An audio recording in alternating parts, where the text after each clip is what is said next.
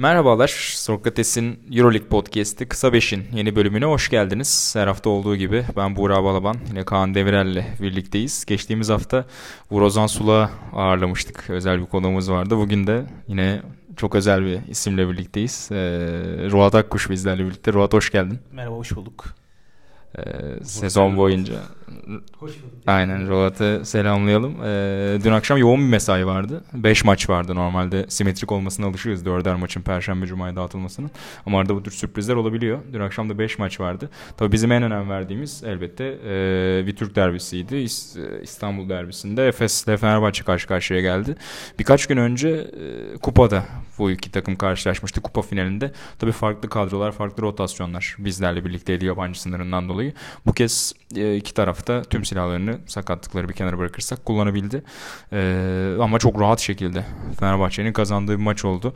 E, Ruat'la başlayalım. Ruat senin aklında ilk kalanlar neler oldu? Beş tercihlerinden başlayabilirsin. Maçın geri kanıyla alakalı bir şeyler söyleyebilirsin. Sonra devam edelim.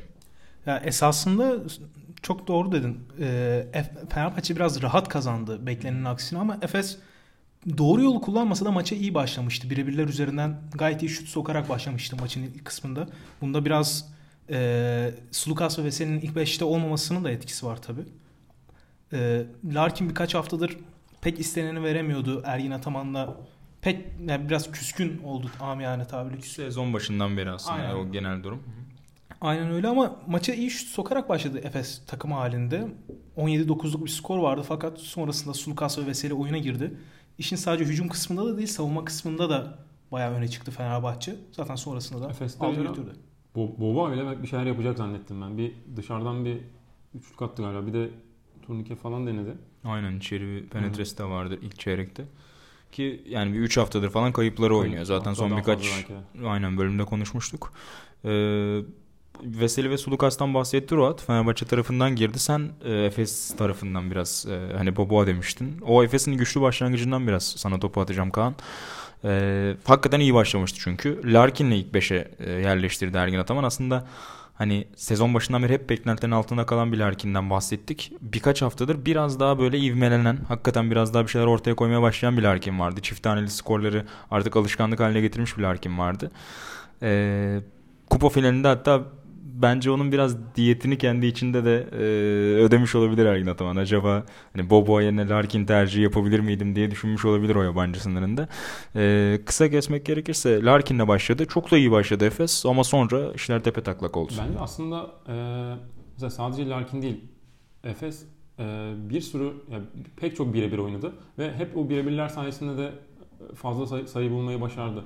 Yani mesela herhalde Dunstan haricinde herkes birebir oynayıp Fenerbahçe'ye karşı sayı attı en başta. Efes'in o ivmeyi yakaladığı zamanlarda ama e, işte dün e, maçı anlatırken İstanbul Ülken de ondan bahsetti İsmail Çan'la birlikte. Fenerbahçe'de e, mesela ideal 5'le başlamadı ya. Sonrasında oynamak istediği 5'i bulduğunda her şey daha farklı oluyor. Yani işte e, Fenerbahçe'de Veseli'nin zaten hani oyuna e, katkısından bahsetmek gerekiyor şeyde. Veseli'nin dün ben şuna çok dikkat ettim. E, zaten önceden de öyleydi ama Veseli mesela kısa oyuncuları da çok çabuk şey savunabiliyor. Evet. Yani onda da inanılmaz bir gelişme gösterdi. E, böyle ama Efes'te bir, bir de şundan bahsetmek lazım belki de. Oyuncularda özellikle maçın ikinci ilk çeyreğinden sonraki kısmında inanılmaz bir iletişim kopukluğu var. Yani garip şekilde bir şey... Topu oyuna sokarken yapılan 2-3 tane hata mesela bir anda sen onu deyince gözümün önünde canlandı. Aynen öyle. Larkin Misic hücumdayken daha ilk pasta hatta tepede bir hata var dediğin gibi. Sonrasında Moerman'la Larkin'in paylaşamadığı bir rebound gibi bir durum var. Hatta yani rebound paylaşmamak bile değil. Kenardan çıkarırken. Aynen öyle. Elinden verirken Moerman Larkin'e öyle bir top sıçradı dışarı gitti. O hakikaten çok saçmaydı yani. Ta, sanki odaklanamamış gibiydi takım o maça. Ya sezonun itibar sezon genelinde zaten yani Real Madrid maçı bu konuda en büyük örnek olabilir bence.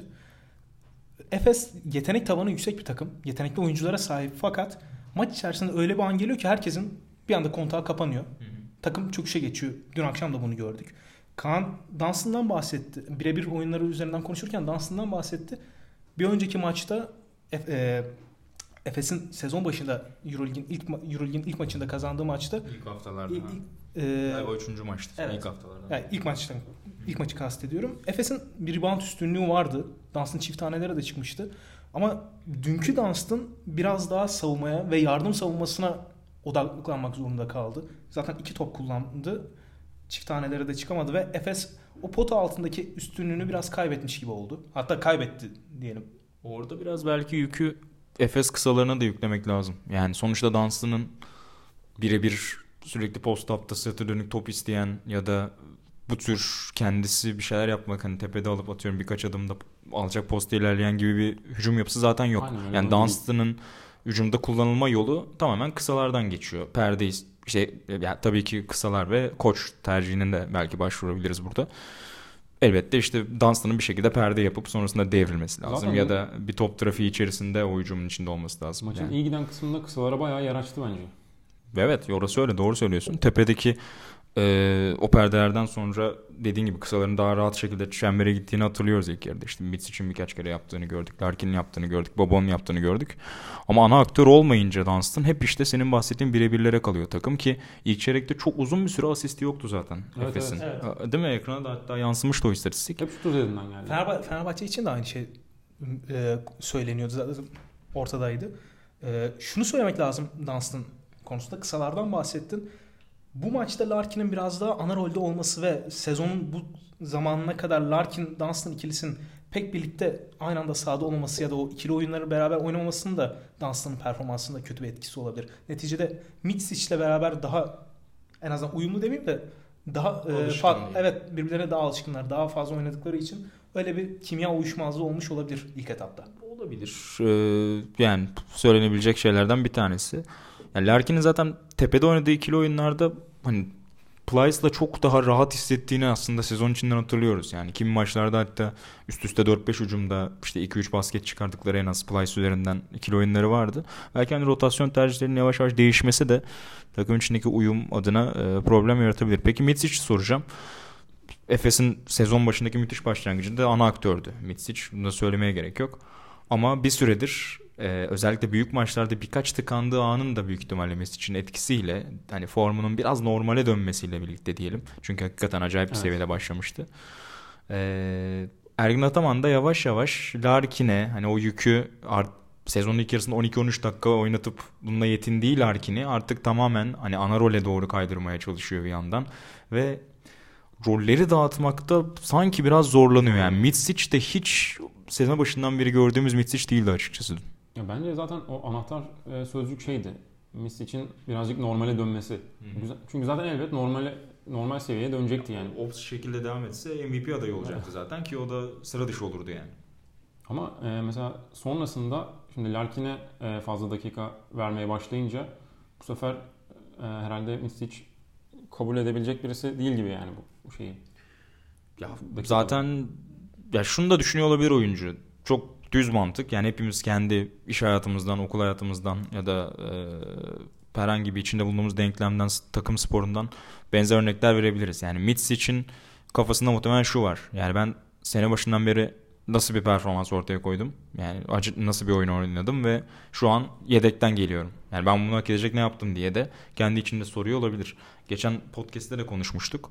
İşte Ozan'ın röportajındaki şeyler hani normalde oyuncuların politik konuşmasına biraz alışığız. Son yani uzun yıllardır sadece son yıllar demeyeyim 10 yıldır 20 yıldır diyelim. Ama Mitsic mesela orada bile çok politik konuşma niyetinde değil açık açık e, şey liderlik konusundaki soruya lider olmak için Efes seçtim diyor. Adamın zaten niyetinin bu olduğu buraya gelirken belli. Buraya da bir bir şey yani. Keza tabii ki yani bir de sene başında bunun altını doldurmuşken e, ilk 10 hafta diyelim yaklaşık. O yüzden hani onun mental olarak biraz bunu kabullenmekte zorlanmasına da ben çok şaşırmıyorum açıkçası. E, rollerin dağıtılmasından bahsettin. Şöyle bir örnek vereyim. Fenerbahçe Sulukas'la ilk anlaştığı zaman Jelko Obradovic Sulukas'a 20 dakika sözü vermişti oynayacağı konusunda. Birebir o buluşmada var Hayır. yoksa? Yok hayır, yani en azından gelen insider bilgiler bu yöndeydi. Ama e, geride kalan sezonlara baktığımız zaman 20 dakikanın çok üstünde oynadığı, daha altında oynadığı dönemler de oldu. Rol paylaşımından bahsettik. Yani bu işin yani şimdi 24. maçlar geride kaldı bu, bu akşam oynanacak maçlarla. Yani Larkin Final Four adayı olan bir takımın en azından daha lideri olması gereken bir oyuncu. Zaten bu açık demeyelim de yani oyuncuların CV'lerine baktığımız zaman e, skill setlerine baktığımız zaman bu daha çok ön planda. Mitsic evet çok iyi başlamıştı sezonu ama o rolleri doğru dağıtabilseydi Ergin Ataman ve ekibi şimdilerde daha farklı bir Efes izliyor olabilirdik. Muhtemelen koçun aklında da bence senin dediğin var. Çok güzel özetledin. Özellikle dışarıdaki Olympiakos maçı, içerideki Real maçı, bu tür birkaç büyük maç yani büyük rakibe karşı playoff'ta rakip olabilecek olası bir Final Four dörtlü final senaryosunda karşına gelebilecek büyük takımlara karşı o el titr ellerin titrediği anlarda yapılan hataları muhtemelen Ergin Ataman yavaş yavaş hani kendi aslında sezona playoff hedefiyle her şeyden önce başlamış bir Efes vardı ve bunun için Mitsic'in ana planda olduğu bir denklem de onun için geçerliydi ve işe yarayacak bir plandı. Ama sezonun ortasına geldiğimizde artık Efes iç saha avantajı için konuşan artık playoff'ta hakikaten ciddi bir Final Four adayı olarak kendisini hissettirmek isteyecek bir takım olarak görülüyor ve Ergin Ataman da muhtemelen Larkin'i 10-15 dakika arasında kullanarak o seviyede devlerle boy ölçemeyeceğini düşünüyor ve bu yüzden hala en azından beşincilik koltuğu şu an en kötü ihtimalle garanti yani cepte gibi görünürken çok büyük bir kriz yaşamazsa Efes e, belki dördüncülüğü Barça'ya kaptırabilir ama beşincilikten daha aşağıya düşmeyeceğini planlıyor. O yüzden hala o rol konusunda biraz deney yapabileceğini düşünüyor bence ve deniyor. Yani dün kaybetmek çok öldürmeyeceğini biliyordu bence Fenerbahçe'ye kaybetmenin lig lideri. Zaten kimler kimler kaybetti Fenerbahçe'ye karşı. O yüzden hala biraz bir şeyleri deniyor gibi geliyor bana. Ana planlı daha Final Four ya da playoff odaklı yapmak için. Peki mesela Final Four'a işte doğru giderken ya da Final Four'u hedeflerken e, Boboa'nın bir noktada katılması gerekiyor mu acaba bu? Mutlaka. Ee, yani hoca en azından düşünüyor. Ben e, geçen haftaki maçın e, basın toplantısındaydı galiba. Salondaydım e, Efes'in. Orada da işte Bobon'un çok kötü oynadığı bir dönemden hep bahsettik. O maçta da berbattı. Sayı atamayan tek oyuncuydu. Ee, kenardan gelen işte birkaç dakika alan e, Buğra'nı falan saymıyorum. Ee, ve ama son çeyrekte yaklaşık 4 dakika onu parkede tuttu. Hem de böyle işte 6. dakika ile 2. dakika arası gibi düşün. Son e, maçın bitmesine 6 dakika kala ile 3 dakika kala arası gibi o civarda bir 3,5 dakika ona yine de tahammül etti. Bu, onu sordum yani hani işte yükselen Larkin'in mesela formundan bahsedilmişti önceki soruda. Bunlar gibi olumlu yönler var ama bir yandan da Bobo'nun çok kötü bir gidişatı var. Bir de özellikle şutları çok kısa kalmaya başlamıştı. Hani bir sakatlık durumum var ya da mental bir problem mi yaşıyor hani bir aydır çok zayıf durumda diye. Koç senin az önce söylediğine bağlayacağım. Çok e, özgüvenli bir şey söyledi. Bir de biraz böyle tebessüm ederek söyledi. Ya ben onun da iyi olacağını, onun da iyi bir role yeniden döneceğini düşündüğüm için zaten Final Four'lardan bahsediyorum. Onun da bu planda olacağını bildiğim için e, tabii kelime, kelimesini söylemiyorum şu anda ama ana fikri buydu cümlenin. E, çok güveniyor hoca yani. Bir, bir noktada Boboa'nın sene başındaki formuna en azından yaklaşacağını düşünüyor. Bu kadar kötü atmayacağını düşünüyor. Ama yani birkaç Neyse. haftadır hakikaten berbat durumda. Bir de en kötü savunmacılarından biri takımın Botum'la birlikte. E, şut da sokamadığında Boboa çok büyük bir lüks oluyor parkede. Yani zaten playoff'ta ve playoff'ta rakibe göre hazırlanıyorsun tamamıyla. 3 maç kazanan çıkıyor ve Final Four'da da günlük performansını konuştuğunu düşünürsek Anadolu Efes'in vakti geldiğinde Barcelona karşısında veya muhtemelen rakip şu anda Barcelona olarak görülüyor. 4-5 4-5 eşleşmesi olarak hem orada hem de olası bir Final Four'a yükselme durumunda günlük performansa patlayıcılığı daha yüksek olan oyunculara, Larkin gibi, Boba gibi oyunculara kesinlikle ihtiyacı olacak. Öbür türlü o seviyelerde rekabet etme imkanınız imkanınız pek yok. Yani belki de evet hocanın da kafasında benzer şeyler var. Efes'ten çok bahsettik. Kaybedenden çok bahsettik. Ee, Fenerbahçe'ye dönelim. Pası şöyle atacağım Kaan sana. Ee, yani işte Veseli'den biraz biraz Sulukas'tan bahsettik.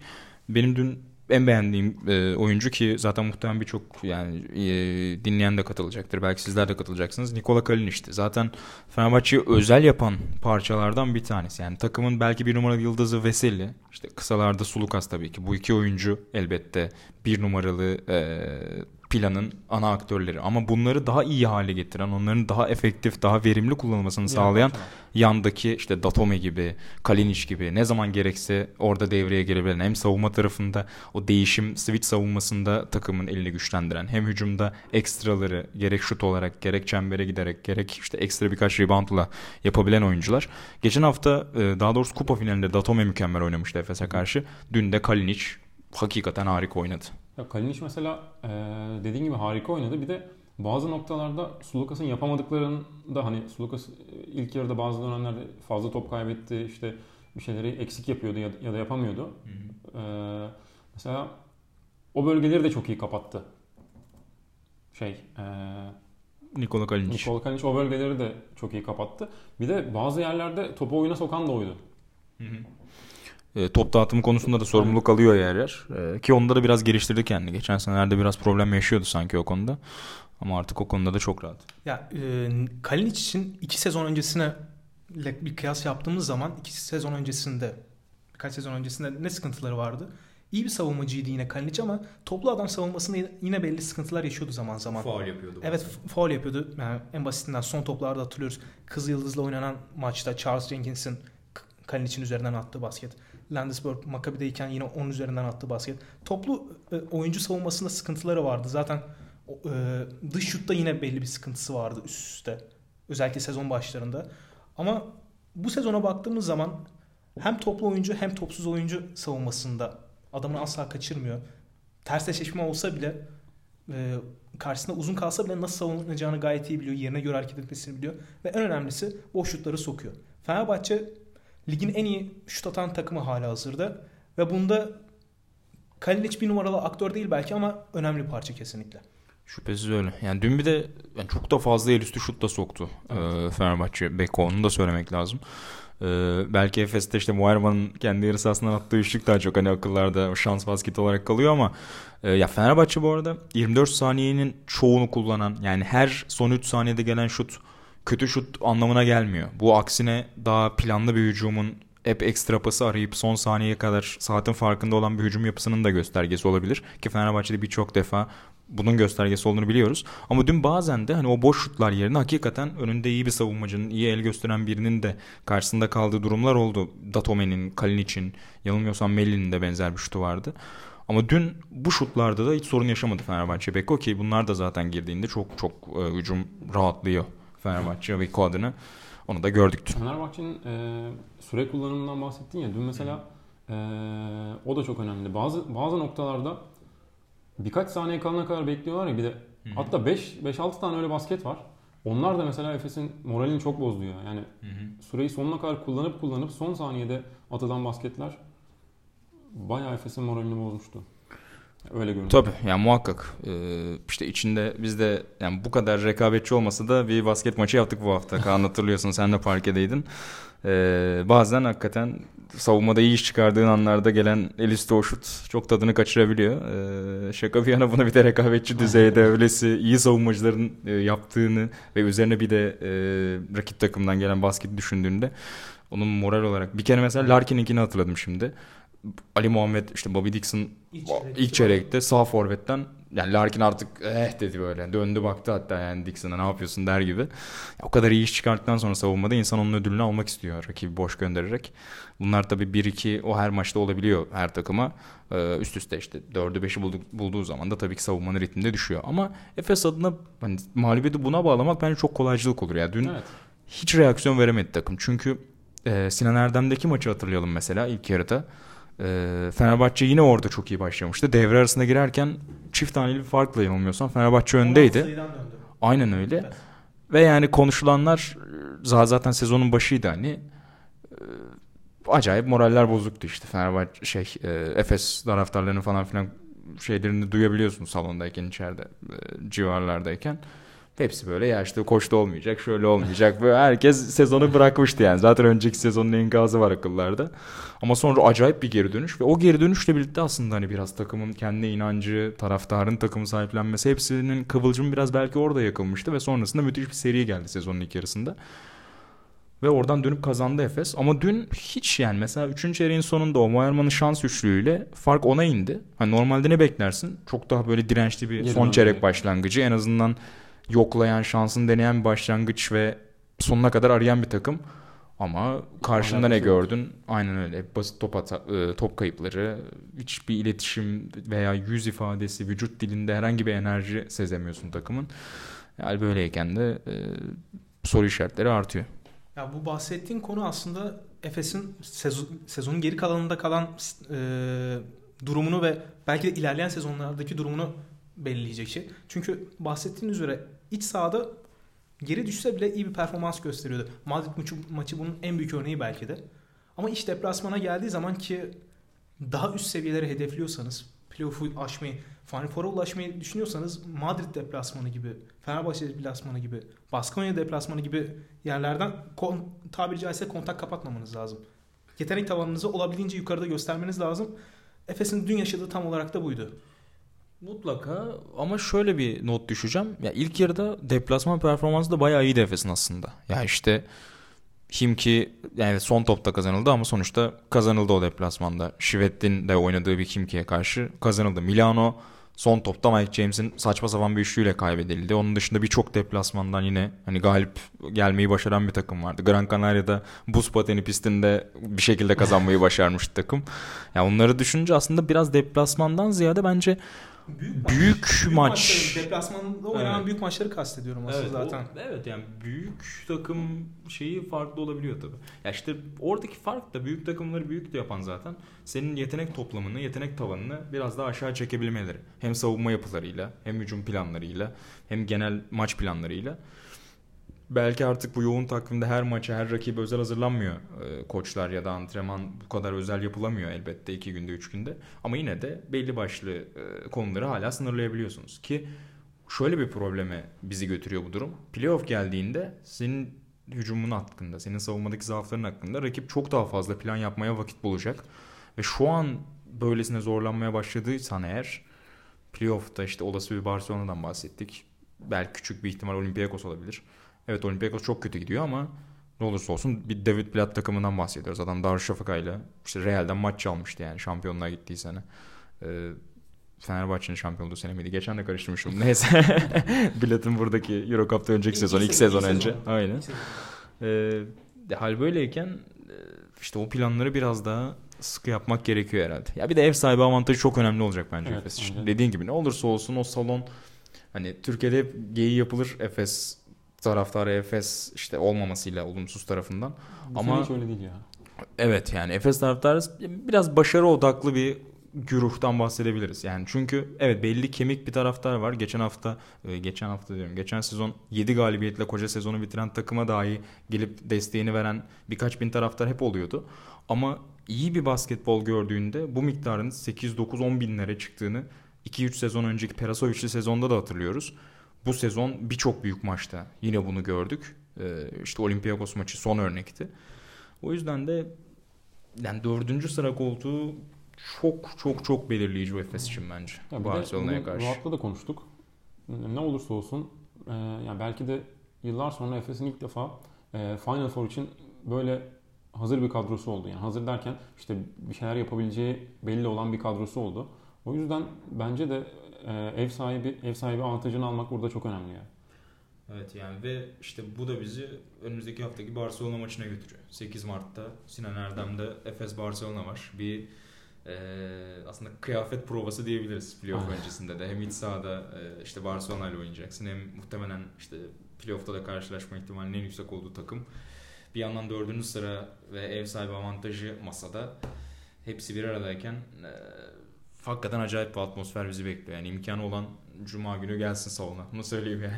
ben orada olacağım beklerim. Ki bu akşam oynanacak e, Barcelona Real Madrid maçı da bir nevi oradaki maçın önemini kat be kat arttıracak. Eğer. Barce- Barcelona bu akşam kazanırsa Efes'te eşitliyor ve Efes'in üstüne çıkıyor olması lazım. Haftaya oynanacak maç çok daha büyük bir önem arz ediyor. Aynen öyle haftaya hem galibiyet miktarları anlamında hem ikili anlamında hem işte dördüncü sıra için o kadar fazla anlamı var ki muhtemelen sezonun geri kalan Pek kısmında da belli olacağını. aynen öyle var. en büyük maçı olacak Efes ve Barcelona adına. Bakalım nasıl geçecek. Peki uzun uzun konuştuk. Tabii iki e, yerel takım olunca daha uzun konuştuk. Söylemek istediğiniz, eklemek istediğiniz notunuz varsa koyalım. Onun dışında e, tekrar alışık olduğumuz o kronolojik zaman çizelgesine doğru dönüp dün gecenin ilk maçını konuşalım. Moskova dolaylarında açtık dün akşamı. Ve bir efsane geri döndü. Alexey Şivet. Ben de onu Instagram'dan takip etmeye başladım. Geri dönüşü de yakından takip ediyorum. 14 maç çıkarının ardından döndü Şivet. Uzun bir sakatlık dönemi.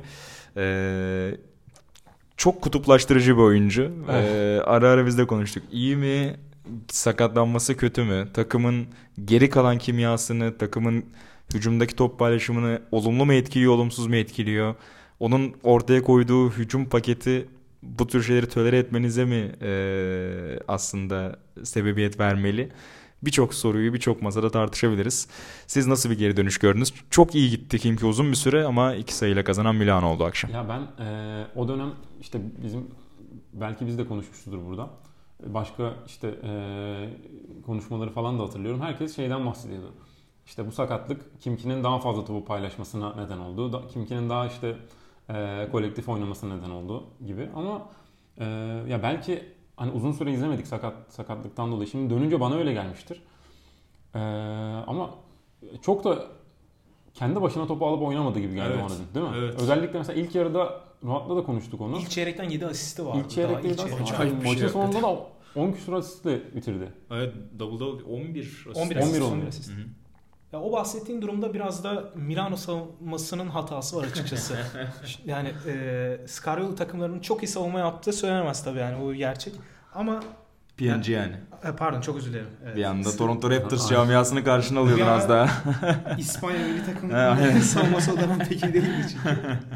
PNG takımların da çok iyi savunma yaptığı söylenemez ama Şved ne zaman topu eline aldıysa ya ikili sıkıştırma getirdiler Şved'e ya da e, adam değişerek savundular. İkili sıkıştırmada da zaten Şivet her türlü boştaki arkadaşını gördü. Pot altında olsun, köşede olsun, Malcolm Thomas olsun, Charles Jenkins olsun ki çok iyi bir maç çıkardı bence Charles Jenkins. E, adam değişikleri zaman da Şivet'in karşısında Kaleb Tarçevski kaldı. Pot altında iyi bir savunmacı Tarçevski. Philadelphia'da yaz liginde oynadığı döneme göre bayağı kaslandı. Kendisini çok geliştirdi ama hala hantal bir oyuncu. Hala Şivet gibi bir oyuncuyu özellikle birebir de savunacak düzeyde değil. Ya bu da zaten e, en azından maçın ilk yarısında Milan'ın biraz başını ağrıttı. Ee, savunma tarafında çok güzel özetledin. Ağrıttı. Konu da Tarçevski'ye gelmişken ilk çeyrekte yalnız hücum tarafında da acayip dominant bir Tarçevski evet. performansı vardı. Ee, Milano uzun bir süre Tarçevski'nin sakatlığından dolayı ondan mahrumdu. Tam o dönmeye yeltenirken e, bu kez Gudaitis sezonu kapattı. O iki aslında süper gücü tırnak içinde. Eee birlikte çok fazla kullanamadı bu sezon Milano. Ama Tarjevski e, Malcolm Thomas'la ve Zubkov'la pot altında 4-5'te başladı Kurtinaitis. E, ama Tarjevski yani yanlış hatırlamıyorsam sadece smaç yani sadece 5 tane smaç vurdu herhalde. Normal basketler bir yana ilk çeyrekte. İlk çeyrekte. 3 smacı var. 3 müydü? Ben sanki böyle 4-5 gibi hatırlıyorum. Sürekli işte ikili oyunda Mike James de onu aradı biraz. Hem Zubkov hem e, Malcolm Thomas ona göre biraz ince kaldılar haliyle. Tarjeski acayip domine etti. Çember altını ilk çeyrekte. Sonra biraz daha tabii işte Miki girdikten sonra Yimki'de denklem biraz daha değişti savunmada da aynı şekilde bence mesela geçen hafta mı ondan önceki hafta mı ondan bahsetmiştik. İşte ilk e, ilk çeyrekte hatta birkaç dakikada 3-4 tane blok evet, izlemiştik. Doğru doğru. 3 blok vardı. 4 2 dakikada falan. maçta da bence ona benzer bir performans gördük yine. Evet ya uzun uzuna kaldığında işte karşısındakilerle Var. zaten çok çok iyi yani iyi, çok çok iyi demiyorum ama iyi bir çember savunucu. Ama Ruat'ın dediği gibi hızlı hareketli kısalarla işte bir adam değiştirme durumunda kaldığında ya da işte Himki mesela bu konuda Tarçevski çok ters bir takım. Çünkü Malcolm Thomas da 5'te oynasa, Zubkov da 5'te oynasa, Jordan Mickey de 5'te oynasa yayın gerisinden bir şut tehdidi yaratabilen bir e, uzun rotasyonundan bahsediyoruz. Tarçevski'nin en istemediği şey. Onun isteği biraz daha çember altı güreşi, biraz daha mesela Dunstan'la karşı karşıya kalayım. Hem boy hem güç avantajımı kullanayım gibi. E, biraz o açıdan zor bir eşleşmeydi onun için savunmada dün. Bu arada e, Ruat Şive'den iki, Şive'de gelen ikili sıkıştırmalardan bahsetti. Hı-hı. Aslında e, maçın sonunda da o ikili sıkıştırmalardan bir tanesi geldi Şivet'e. E, Şivet hatta Markovic'e verdi topu. Sonra Markovic tekrar Şivet'e verdi. Sonra faul yaptı Milano. Ancak son hücum mu diyorsun? Son, son hücumdu galiba. Belki bir önceki hücum da olabilir. Ama hani orada ben orada gelecek bir üçlük Milan Milano'ya maçı kaybettirebilirdi. Evet. İkili sıkıştırma belki de maçı kazandırdı. Yani bir anda sona geçtik belki ama ben de notlarımı eklemiştim. Ya benim uzun süredir gördüğüm hani hem savunma hem hücum tarafında aynı anda yapılan en kötü e, aksiyonda diyebilirim. Yani iki sayı işte dediğim gibi çok yakın yani. Bir anda maçın uzatmaya gidebilecek olası bir şutla, üçlükle. Ne savunma işte faal yapıyor. Faal hakkı da galiba vardı. Doldurmamış diyor. Bir şey yani hani orada faal yapılması gereken bir durumda e, Milano savunması. Faal yapmadılar. Dediğim gibi bir anda bir ikili sıkıştırma geldi Şive'de saçma bir şekilde. Oradan top çıktı Markovic'e sonra sağda Jenkins vardı yanılmıyorsam. Ki Jenkins bir dakika önce falan çok kritik bir şut soktu. Hani tamam hazır gibi geliyor. İyi bir maç çıkarıyordu zaten. Yani. Aynen. İyi bir şut performansı da var. Hatta o şuttan önce bir tane kaçırdı. Kendine çok sinirlendi böyle. İşte vurdu falan böyle kendi klasik. Sonra boşu buldu attı kendine geldi. Son hücum artık elinde top ve hani boş yani. Evet savunma yardıma geldi son anda ama şutu atsa çıkarırdı temiz bir şekilde. Atmadı. Markovic'e evet. geri attı. O Şive'de döndü falan derken hücum yalan oldu yani. Çok hani iki tarafta bir akıl tutulması vardı orada. Sonunda e, gülen Milan oldu ben bir niyeyse maçın sonuna gittim birden. Evet o direkt oraya doğru yatay geçtik. maçın sonları biraz daha keyif vericiydi ama yani. Belki en azından daha şut sokuldu. Maçın... Daha fazla skor üretildiği bir dönem. Evet maçın sonuna şöyle gelebiliriz. Üçüncü çeyrek sonundan dördüncü çeyreğin ortalarına doğru gelen acayip bir e, seri vardı. E, o seriyle birlikte zaten Milano biraz devreye girdi. İşin ilginci işte Şved'in çok böyle kutuplaştırıcı bir oyuncu olduğunu söyledik. Ee, ha son çeyrek başlangıcı not almıştım. 18'e 3 başladı Milano skor anlamında ve 10 sayı önde girdiği Himgi son çeyrekte bir anda kendisini geride buldu. Az önce girişi Şved'le yaptık kutuplaştırıcı bir oyuncu diye. Bir benzeri de Mike James aslında. Evet. Yani istatistik kağıdından okuduğunda acayip MVP adaylarından bir tanesi belki bu sezon ve işte takımların hani liderlerine baktığında belki en verimli, en üretkenlerden biri. Ama bu seri esnasında bu serinin çok büyük kısmında kenardaydı mesela Mike James. Hani Milano'da da mesela o yokken top biraz daha adil paylaşılıyor diyelim. O konuda görüşlerinizde yani Mike James için e, hani olumlu olumsuz tartısında nereye koyarsınız? Ya şöyle söyleyeyim biraz yani çok değişik bir yorum olacak ama değişik bir oyuncu. Geçtiğimiz hafta geçtiğimiz hafta Maccabi maçında Wilbeck'in karşısında adeta e, galibiyeti taşıdı takımını. Yani bu hafta ben tam tersine o crunch time'da oynamasını bekliyordum ama kenarda bekletti. Bu biraz daha herhalde takımın biraz daha birlik içerisinde oynamasını oynaması hedeflendiği için ki gelen bu galibiyet üstte 5. galibiyet oldu ve geride kalan 6 maça baktığımız zaman acayip zor bir fikstür var Milano'nun. Evet. Yani playoff'a kalmak istiyorlarsa eğer yani çok playoff, playoff yolculuğunda çok kritik bir galibiyetti. Kalan 6 maçtan da en azından Yunan takımlarıyla iç sahalarında oynayacakları maçları mutlaka kazanmaları gerekiyor. Bu dönemde de Mike James takımı yakabilir de zirveye de çıkarabilir. Bence dün Milano kazanırken anahtar noktalardan bir tanesi de e, yani belki Mike James oynasa yine hani kazanamazlardı gibi bir şey söylemiyorum o şeytan e, zamanlarda maçın hı hı. öne geçtikleri zamanlarında ama e, mesela Naneli'nin performansı işte evet. çok kritik yerlerde yaptığı işler. Ki 30 saniye kala yanılmıyorsam işte galibiyeti getiren üçlüyü de Mitsov soktu sağ evet. forvetten. Mike, Mike James olmayınca, yani kenarda olunca daha doğrusu onların oynadığı oyun galibiyet taşıdı. Yanılmıyorsam 10 e, 10 oyuncunun muydu? 6-7 oyuncunun galiba hı hı. E, 10 üzeri 10 sayı üzerinde çift tane. Aynen çift tanelere ulaştığını gördük yine. Evet yani top paylaştılar. Bu arada işte Mike James'in 4. çeyreğin başındaki o çok büyük bölümdeki o seride oynamadı. Son bir iki dakika kala yine soktu Mike James'i PNG yani. Hani orada da biraz mecbur hissediyor tabii ki kendini. Çünkü hani Mike James'i koca bir son çeyrek oturtmadığında muhtemelen akşam birkaç tweet göreceksin. İşte, işte sene başında Larkin'in de yaptığı gibi. Hani biraz taraftarlarla iletişime geçecek. İşte koçla ilgili belki bir şeyler söyleyecek. Hani takımı kaybetmemek için bir yandan onları da hesaplamaya çalışıyor PNG yani.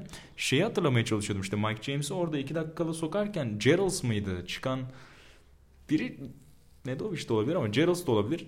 Çıkarken şey dedi hani vücut diline okuyabiliyor. Bir tane şut kaçırdım dedi yani. Onun için hani bir tane kaçırma payım yok mu der gibi bir şey dedi. Hani Fiyancı'nın yüzünde de şey vardı yani hani elim mahkum bu adamı sokmam lazım hani birinin çıkması lazım der gibiydi. Ya o anlamda hani bu tür oyuncuları işte Şivet, James hani belki Larkin de sayabiliriz. Bütün büyük figürlerin o tür yansımaları da sorunlu oluyor. Evet. Yani ben işte matematiksel olarak tamam 3 dakika kala çıkaracağım, 2 dakika kala sokacağım, diğerleri iyi oynuyor, onu hiç kullanmam bugün diyemiyorsunuz. Çünkü bu adamların da belli bir ağırlığı var, belli bir e, takım içinde soyunma odasında ya da medyada senin başına artabilecek, kimya sorunlarına yol açabilecek e, ağırlıkları var. İşte öyle olunca da sok sokmak zorunda kalabiliyorsun iki dakika kala. Yani sezonun geri kalanı kısmı geri kalanı için de formda olan oyuncunun güveninin düşmesine biraz sebebiyet verebilir. Yani Misic'te bahsettiğimiz durum gibi aynı zamanda. Hı hı. İyi e, henüz geçen hafta takımını galibiyete taşıdı Mike James ama son çeyrekte hiç oynatmamış olsaydı mesela o biraz da amiyane tabirle sus payıydı Mike James'in e, maç sonunda oyuna girmesi. Yine sana güvendim der gibi. Aynen öyle yani kalan 6 maçtan bahsettim ne kadar zor olduğunu söyledik burada. O süreçte çok önemli olacak ve o oyuncunun özgüveninin kaybolmaması gerekiyor. Muhtemelen koç da onu düşündü. Muhakkak. Dün, ee, başka bir notunuz varsa e, Dün şeylere alalım. baktım. Son belki onu konuşabiliriz. E, maçtan sonra istatistiklere. Milano'nun rekor bir e, boyalı alan istatistiği var. Yani boyalı alanı 42'de 31 ile kullanmışlar isabetli. Acayip yüzde hakikaten. Yayın içerisinde %73.8 ile. hakikaten yani acayip. Kaybetmek de. Ben bakmamıştım ona. hakikaten acayip. Yani kulüp rekoru falandır. Olabilir ya %70. Hakikaten acayip bir oran. Ama işte biraz az önce dediğim eşleşme problemi de yani. Malcolm evet. Thomas ince kalıyor. Jubkov öyle. Miki'nin bir sakatlığı da oldu yanılmıyorsam. Onu evet, tam evet. olarak kullanamadılar Malcolm ikinci yarıda. Çok bir şey oynamadı. Aynen zaten. öyle. O bir sakatlığından dolayı çok oynayamadı. Hal böyleyken de biraz zorlandılar pot altında. Taciyevski ile boğuşmak konusunda. Ee, Makabi Daçka'ya geçelim isterseniz. Makabi zaten e, Sferapoulos'un gelişinden itibaren başka bir noktaya doğru gitti. Kayıp sezon olarak belki sezonun başında bakıyordu birçok insan Makabi için ama iyi bir seriyle ayağa kalktılar ve playoff yarışında hakikaten iddialı hale de gelmeye başladılar. Bu denklemde tabii çok fazla e, hata payı olmayan bir maçtı Darüşşafaka Tekven'e karşı. E, ve hal böyleyken de Maccabi rahat kazandı. Zaten ilk yarıdan da 15 civarında çıkarılan bir fark vardı. Sonrasında da çok fazla sorun yaşamadılar. İki pivotlarından Tariq Black ve Tyson zaten 27 sayı aldılar. Ee, üzerine de zaten galibiyeti rahat bir şekilde inşa etti Maccabi. Hali hazırda 10. sırada e, bu akşamki maçlar henüz oynanmadı. E, Bayern Münih'le bir maç eksiği olan Bayern'le aynı sayıdalar. Olympiakos yine bir maç eksiğiyle 7.liğe kadar düştü bu arada. Yani evet, düştükçe düşüyorlar. Ve bu akşam da Ceska ile oynayacaklar. Onlar adına da az önce işte Efes ve Barça için önümüzdeki hafta oynanacak maçın öneminden bahsettik. Oli için de bu akşam ee, yani Ceska maçı hakikaten acayip bir noktaya geldi bir anda. Ki Ceska da çok form tutmuş bir Ceska artık. Ee, sezon başındaki, sezon ilk yarısındaki Ceska gibi görünmüyorlar birkaç haftadır. Hal böyleyken e, ciddi bir baş ağrısı vardır biletin birkaç gündür bence. Bence Bu arada ee, Makabi e, şimdi Makabi şeye baktım da fikstürü haftaya Bayern Münih'le oynayacak. Evet o da. Yani dünkü maçı kaybetseydi yani çok farklı şey onların hani dünkü maçı kazanınca bu sefer Bayern Münih maçının önemi bayağı arttı. Doğru. Kesin kazanmaları gereken maçtı. E, Bayern de Budućnost deplasmanına gidecek bu akşam. Ee, ya tabii kazanmak isteyecektir ama bence çok kolay olmayacaktır. Yani birebir işte hani Norris Cole olsun, çember altında Bitadze olsun belli sorun yaratabilecek silahları var bu Duşnos'un. Evet çok iyi basketbol oynamıyorlar ama Karadağ'daki atmosfer de evet. işte Ceska'ya ya da birkaç büyük takıma da problem yaratmıştı. Son dönemde işte yeni eklemelerle birlikte Cole'dur, Bitadze'dir farklı yönlere de gitti biraz takım ama hani sonuçta Bayern Münih'in de belli noktalarda takılacağını tahmin ediyoruz ve öyle bir e, tümsek olabilir bence bu akşam gibi geliyor bana. Bence Şimdi Bayern'den konuyu açmışken. Ben mesela Maccabi'nin e, Bayern'in elbette hani şeyde kalacağını düşünüyordum. Şey e, ilk 8'de. İlk 8'de kalacağını düşünüyordum sene başında. E, ama birazcık fikrim değişiyor yavaş yavaş. Sene başında ortalarında. Ortalarında yani. yani podcast'a yani Sene başında öyle bir tahminde bulunduysan çünkü biz hiç konuşmayalım yani. Sen tek başına Podcast'ın başında. idare et. Peki e, akşamla ilgili bir şeyler söyledik. Yine dünkü maçlara dönelim. Maccabi Daçka ile ilgili söylemek istediğiniz Maccabi'nin son haftalardaki formülle alakalı ya da Darüşşafaka Tekmen'le alakalı bir şeyler eklemek isteyen varsa onları da alalım. Ya Maccabi'nin kendini playoff potasına atmak istediği aşikar ama bu süreçte Scottie Wilbeck'in özellikle dün ya tamam maç biraz erkenden koptu ama hmm. şu son süreçte takımın lideri e, konumunda olması gerektiği aşikar ama gösterdiği performans bu yönde mi pek emin değilim ve haftaya Bayern'le oynuyorlar. 10. sıradalar. Kendilerini 8'den atmaya çalışacaklardır muhtemelen playoff'a. Yani o yolda biraz işleri zor. 7-8 çok yakın ve evet. e, ha, hakikaten bir liderlik şeyi biçemiyoruz bence Maccabi'de kimse. Dediğin gibi yani bu Wilbeck'in olması bekleniyordu ama çok e, iniş çıkışlarla dolu bir sezon. Yani maçtan maça çok değişiyor grafiği Wilbeck'in ve genelde çok verimli oynadığını görmüyoruz. İşte iyi skor katkısı verdiği maçlarda dahi işte 11'de 4 attı, 12'de 4 attı, üçlük istatistiği olarak birçok maç hatırlıyoruz. Evet bazen hakikaten müthiş bir skor performansı size verebiliyor ama bir yandan da tamamen ipleri teslim etmeyi düşüneceğiniz ve buna güveneceğiniz bir oyuncu da değil. Biraz daha içten dışa bir yapıya zaten büründürmeye çalışıyor takım işte. Black olsun, O'Brien olsun. Sferopoulos bence bunu deniyor. İşte yandan Pargo'yu kullanıyor kısa olarak. Kısa Kolay sürede olsa Di Bartolomeo'yu kullanıyor. 4 numarada Kolayro ile alan açmaya çalışıyor içeridekileri. O içeriden işte zaten Blake'in çok güçlü geçirdiği birçok maç hatırlıyoruz son 5-6 haftada. Johnny O'Brien'in hakeza. Ee, biraz daha işte dediğin o liderlik probleminden dolayı bence biraz daha içeriye doğru o forvet ve uzun rotasyonundan daha güvenilir katkıları almaya çalışıyor. Ee, bu şekilde de playoff'a atmaya çalışıyor kendini ki bence ciddi adaylardan da biri Makabi. Yani salondaki o atmosferle birlikte hakikaten çok iyi oynuyorlar. İç sahada onları yenmek kolay değil. Ee, ve şu anda zaten hani ensesine gelmişken 7. ve 8. sıra koltuğunun Makabi buraya tutunabilir gibi geliyor bana. Ama tabii işte Milano da iyi bir takım. Çok fazla parçası var. Şimdi Nanoli dedim mesela. O geldi. Bambaşka bir evet. katkı veriyor kısa olarak. Şimdi bu arada Dairis Bertans da NBA'ye gidiyor. Onun haberini de e, duymamış olanlar varsa paylaşmış olalım. Aynen New Orleans Pelicans'la anlaştı Dairis Bertans. Ee, yani onu zaten bazı maçlar neredeyse hiç kullanmıyorlardı. Bazen çok kısa kullanıp çıkarıyorlardı. Çok büyük bir denklem değiştirici değil belki bu e, transfer ama yine de paylaşmış olalım. Ee, peki maçla ilgili çok fazla e, detaya girmedik ama Baskonya Jalgiris maçını daha detaylı konuşmak lazım tabi. Yani Baskonya yani sezonun en özel hikayelerinden biri oldu bence. Şengelya gibi ligin sene başında MVP adaylarından biri olarak gösterilen bir oyuncuyu, takımın en büyük yıldızını ve 4 numaraları da şöyle bir ligde kıyasladığımızda belki de en iyi 4 numarayı kaybetti e, sakatlığa. Çok büyük ihtimalle e, playoff'a dahi yetişemeyecek yanlış hatırlamıyorsam. Şengeli en son okuduğum haber bu yöndeydi. Belki ucu ucuna playoff'ta ya da e, kalırlarsa Final Four'da boy gösterebilecek. Ama buna rağmen hakikaten iyi bir e, basketbol oynuyor Baskonya. Karşılarında da Jalgiris'i buldular. Zaten sorun yaşayan bir Jalgiris var çok uzun bir süredir. Ve çok da ihtiyaçları olan bir e, galibiyeti almayı başardılar Jalgiris'e karşı. Ya Baskonya üzerinde şunu söylemek lazım. Luka Vildoza inanılmaz bir sezon geçiriyor evet ve ya, acayip. Yani takımın ihtiyacı olan lideri liderlik e, vasfının e, koltuğunun altını kesinlikle o dolduruyor. Ki sene başında hatırlarsanız herkesin zaaf olarak Baskonya'da gösterdiği nokta bir numara rotasyonuydu. Granger'a güvenemezsiniz. Vildoza aslında ilk defa böyle bir rolde oynayacak. Huertas artık çok yaşlı. Neden bir numara almadılar kendi evlerinde Final Four oynanacakken? Herkesin sorusu buydu. Ama Vildoza her hafta üzerine koymaya devam ediyor. Çok yırtıcı, çok ısıran bir savunmacı. Hücumda tercihleri gitgide daha iyiye e, evrilmeye başladı her geçen hafta.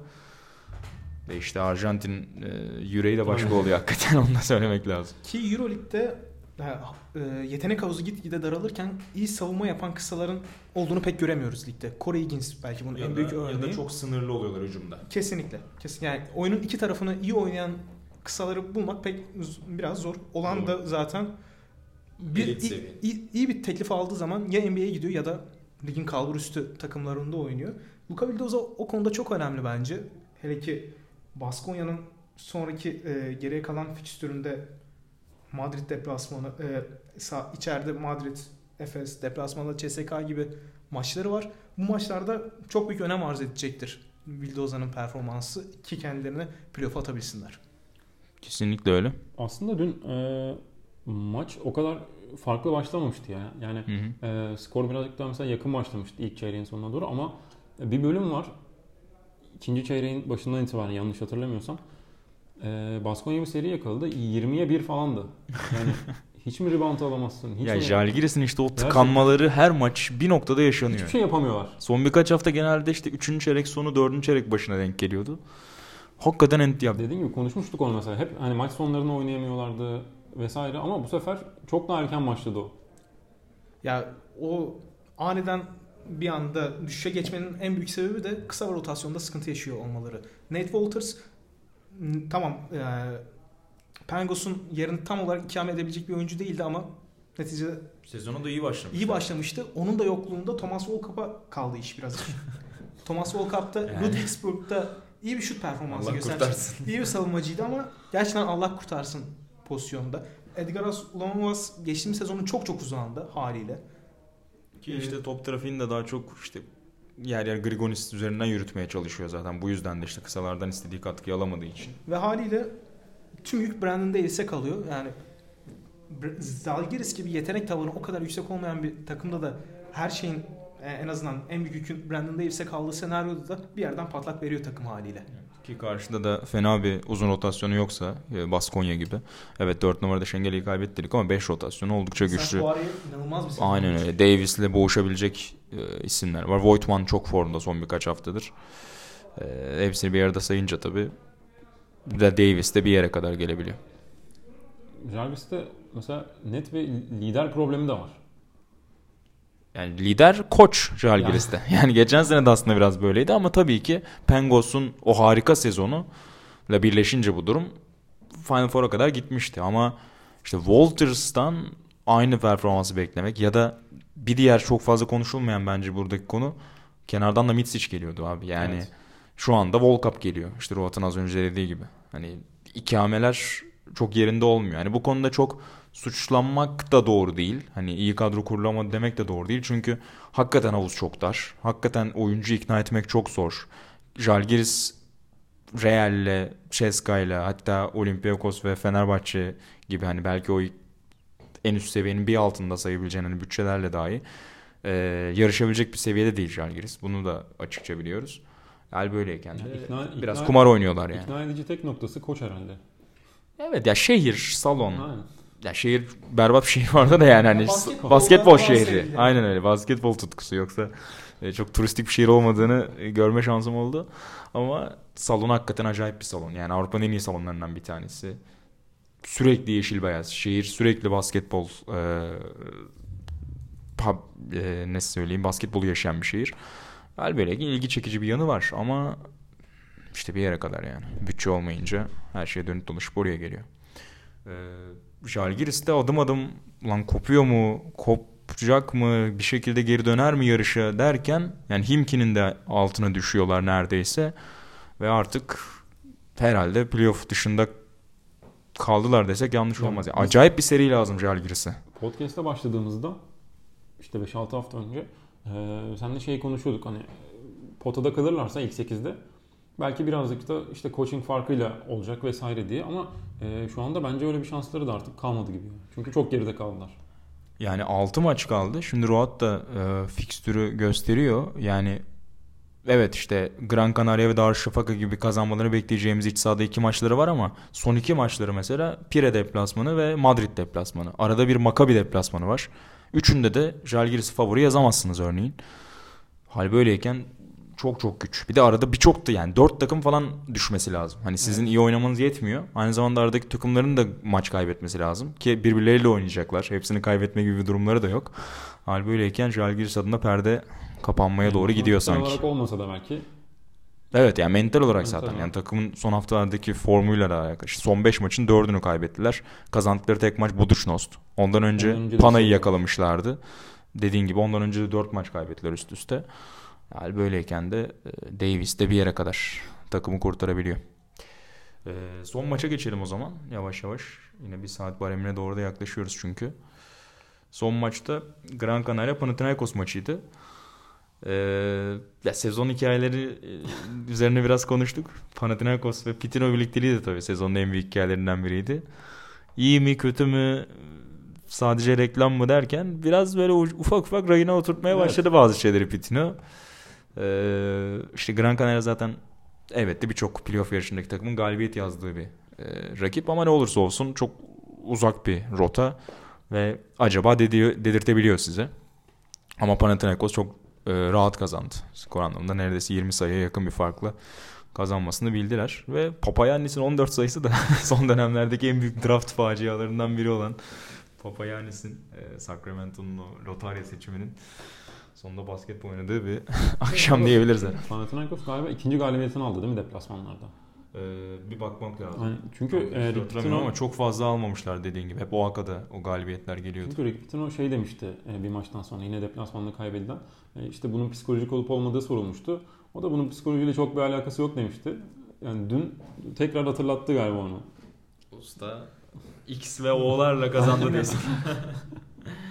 ya ama baktığım zaman Rick Pitino evet basketbol bilgisi çok iyi bir, e, çok yüksek bir koç. Yani bir takımın tavanını daha da yükseğe çıkarabilecek bir koç ama eldeki Panathinaikos kadrosu da yani gerçekten evlere şenlik yani. Çok sorunlu yani. Çok sorunlu hakikaten. O yüzden lafını kestim. Bence her şeyde ee, yani geçen hafta da bahsettik Uğur Ozan evet, varken. Evet doğru. Çok fazla koça yazmamak gerekiyor. Tabii bence. tabii. Yani biraz geyini yapıyoruz evet. arada. Açıklamaları ve o show tavırları hoşumuza gidiyor. O yüzden biraz e, geyini çok yaptık önceki bölümlerde ama yani hem sezon ortası gelmişsiniz hem Avrupa'ya böyle hani kolejden gelme çok fazla örneği yok hani son dönemde.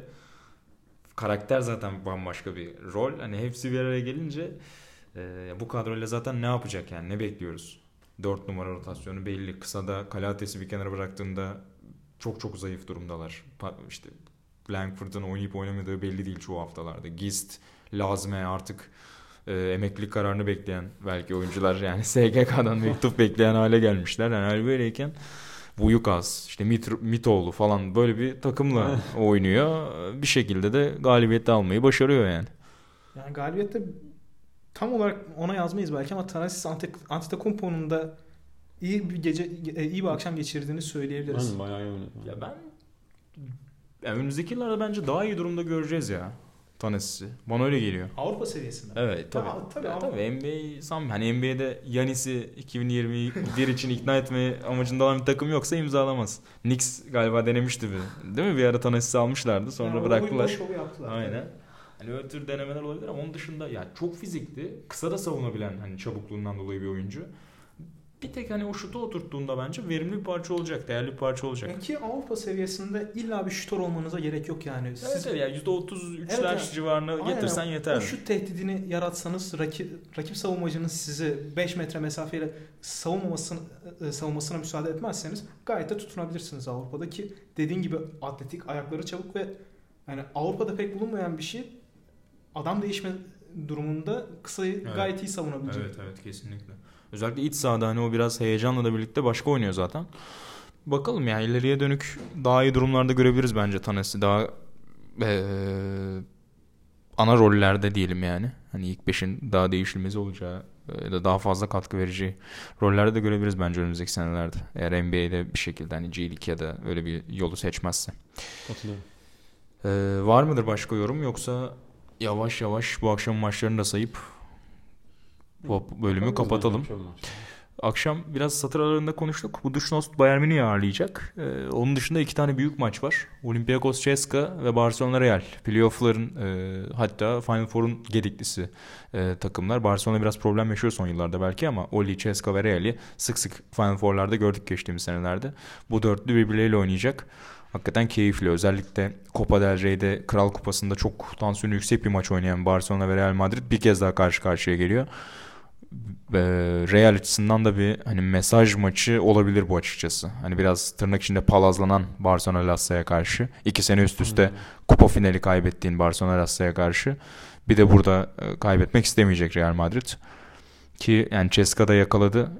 2-3 çok önemli mi e, emin değilim sezon planlamasında yani ikinci olmuş, üçüncü olmuş çok önemserler mi emin değilim 6-7'den gelecekleri.